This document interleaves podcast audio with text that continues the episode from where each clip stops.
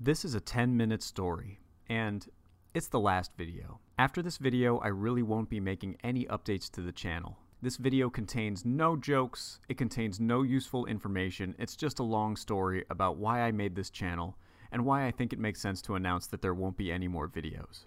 And I'm going to be upfront here. If you don't want to listen to the whole video, if you just want the summary right now, I'm going to overview the three main reasons why the channel is closing. The three main reasons are work, pandemic, and family. And after I go into detail about work, pandemic, and family, I'll be talking for a little while about how this YouTube channel is one of my favorite and cherished things. Okay, that's it. That's the TLDR. But if you're into it, here's the longer version. First, let's cover the three big reasons for closing the YouTube, and then after that, I'll talk about why I love this YouTube so much. But first is work. I never wanted to disclose what I did for work because I was always worried about what would happen if people somehow figured out where I work. It's the internet after all, and I wanted to have some privacy. But I've decided that admitting a few things will help my situation make sense to listeners. I'm a high school English teacher, I have been a full time teacher ever since I started this channel. I've taught hundreds of students at this point. It might even be thousands. If it is, though, it's it's like a low thousand, maybe like two thousand. But it's not like ten thousand. Maybe one day I'll get there. Some channel viewers even figured out that I was a teacher because for the first four or five years of the channel, I posted way more videos during the summer. And then right around September, I would stop posting. And then I'd post again during the next summer. So if you ever notice that pattern, it's because I would have downtime during the summer to goof around and do YouTube things, but over the years I made less and less videos because I made a promise to myself. I would never prioritize doing YouTube over teaching. Now, teaching high school is not making me a rich man, but I'm I'm proud of what I do. Now, for anyone out there who thinks that teaching is easy, I, I want you to understand that I'm not a genius teacher. There might be some genius level teachers out there that find teaching very, very simple, but I'm just an average person. And being average means that I have to do a lot of things for my job. First, since I'm an English teacher, I'm constantly rereading all the books that I'm teaching. Even when I'm reteaching books from previous years, I revisit the books. I do this so that I can refresh my memory about the books and adjust my lesson plans from day to day. On top of that, I assign a decent amount of essay writing to my students, and when they turn in their essays, reading all their essays is really time consuming, and I do it. I read them. That's hundreds of pages of reading, and that takes a lot of time. Then, in my class, I have this policy. If any student in my class gets below a B on an essay, they're allowed to meet with me and rewrite the essay until they get a B. So we have a lot of meetings. There are some students who show up in my class and they've never written an essay before.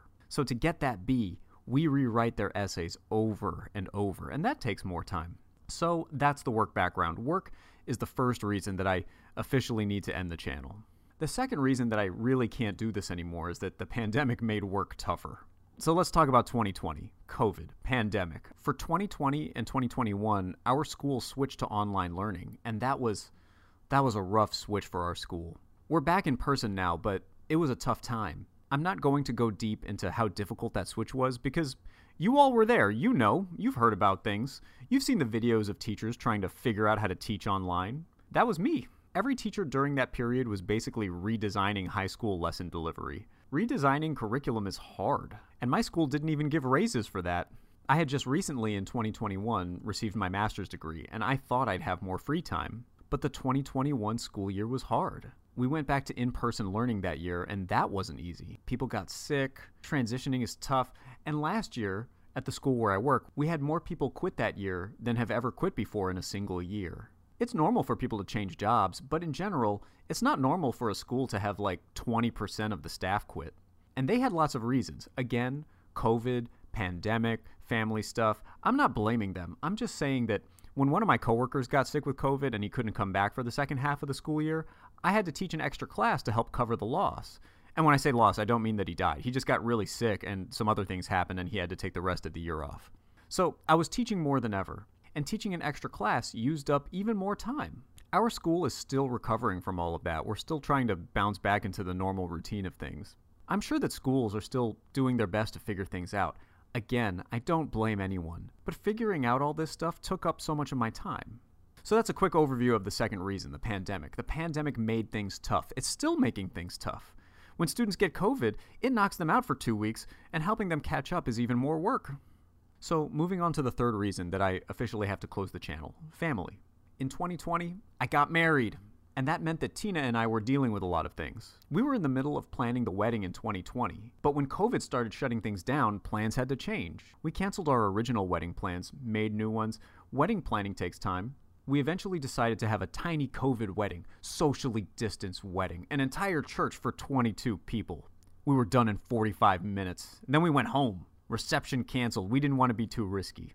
As a side note, you know what we didn't cancel from that wedding? The cake order. We found this baker that we really liked. Simple cake style, not like a crazy multi-tier ridiculous cake sculpture. We don't we didn't want any of that. We we picked this baker because his cakes just had good flavor. We commissioned this guy to make enough cake for about 200 people.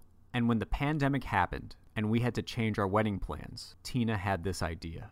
She said, "Technical, this might be a stupid idea, but what if we just what if we just eat all the cake?" And I said, What? And she replied, Well, we love this guy's cake so much, so instead of trimming our cake order, let's just keep the cake order the same and eat it all. And I said, Yeah, okay. So we kept our cake order the same. We had enough cake for 200 people, even though only 22 people showed up.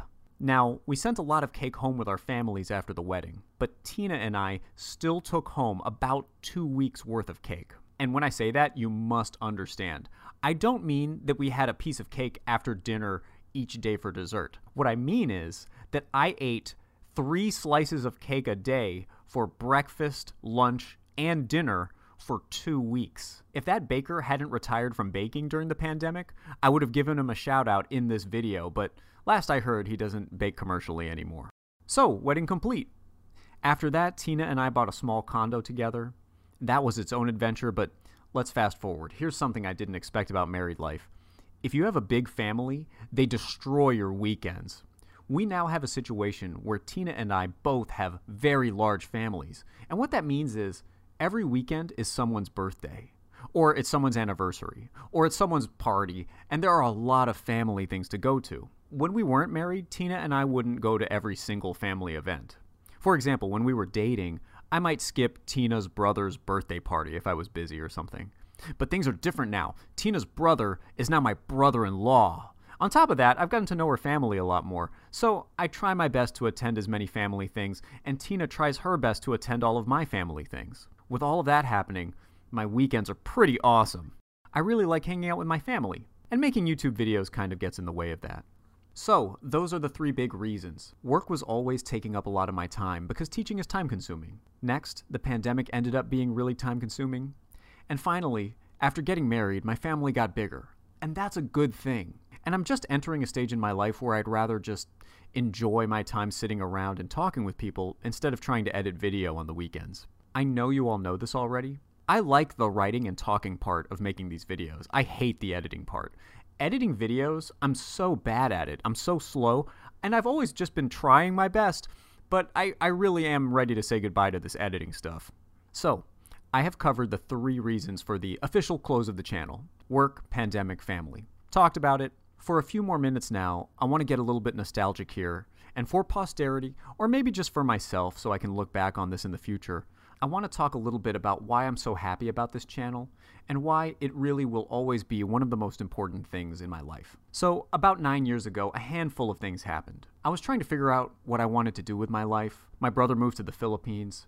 I was recovering from a breakup from this long term relationship that hurt me a lot. I, I was depressed. I don't mean that I had like major depression. I think I was just very sad because I was dealing with so many things. So I was feeling depressed. And then, not knowing what to do with myself, I thought that making these videos would be a new outlet.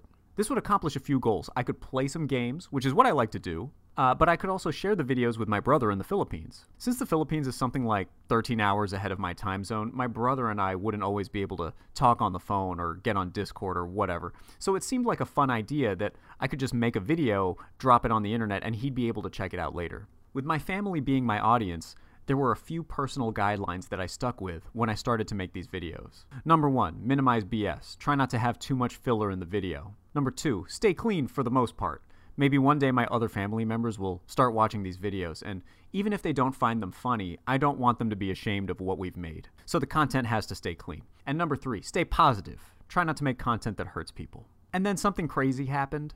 A lot of people started to subscribe.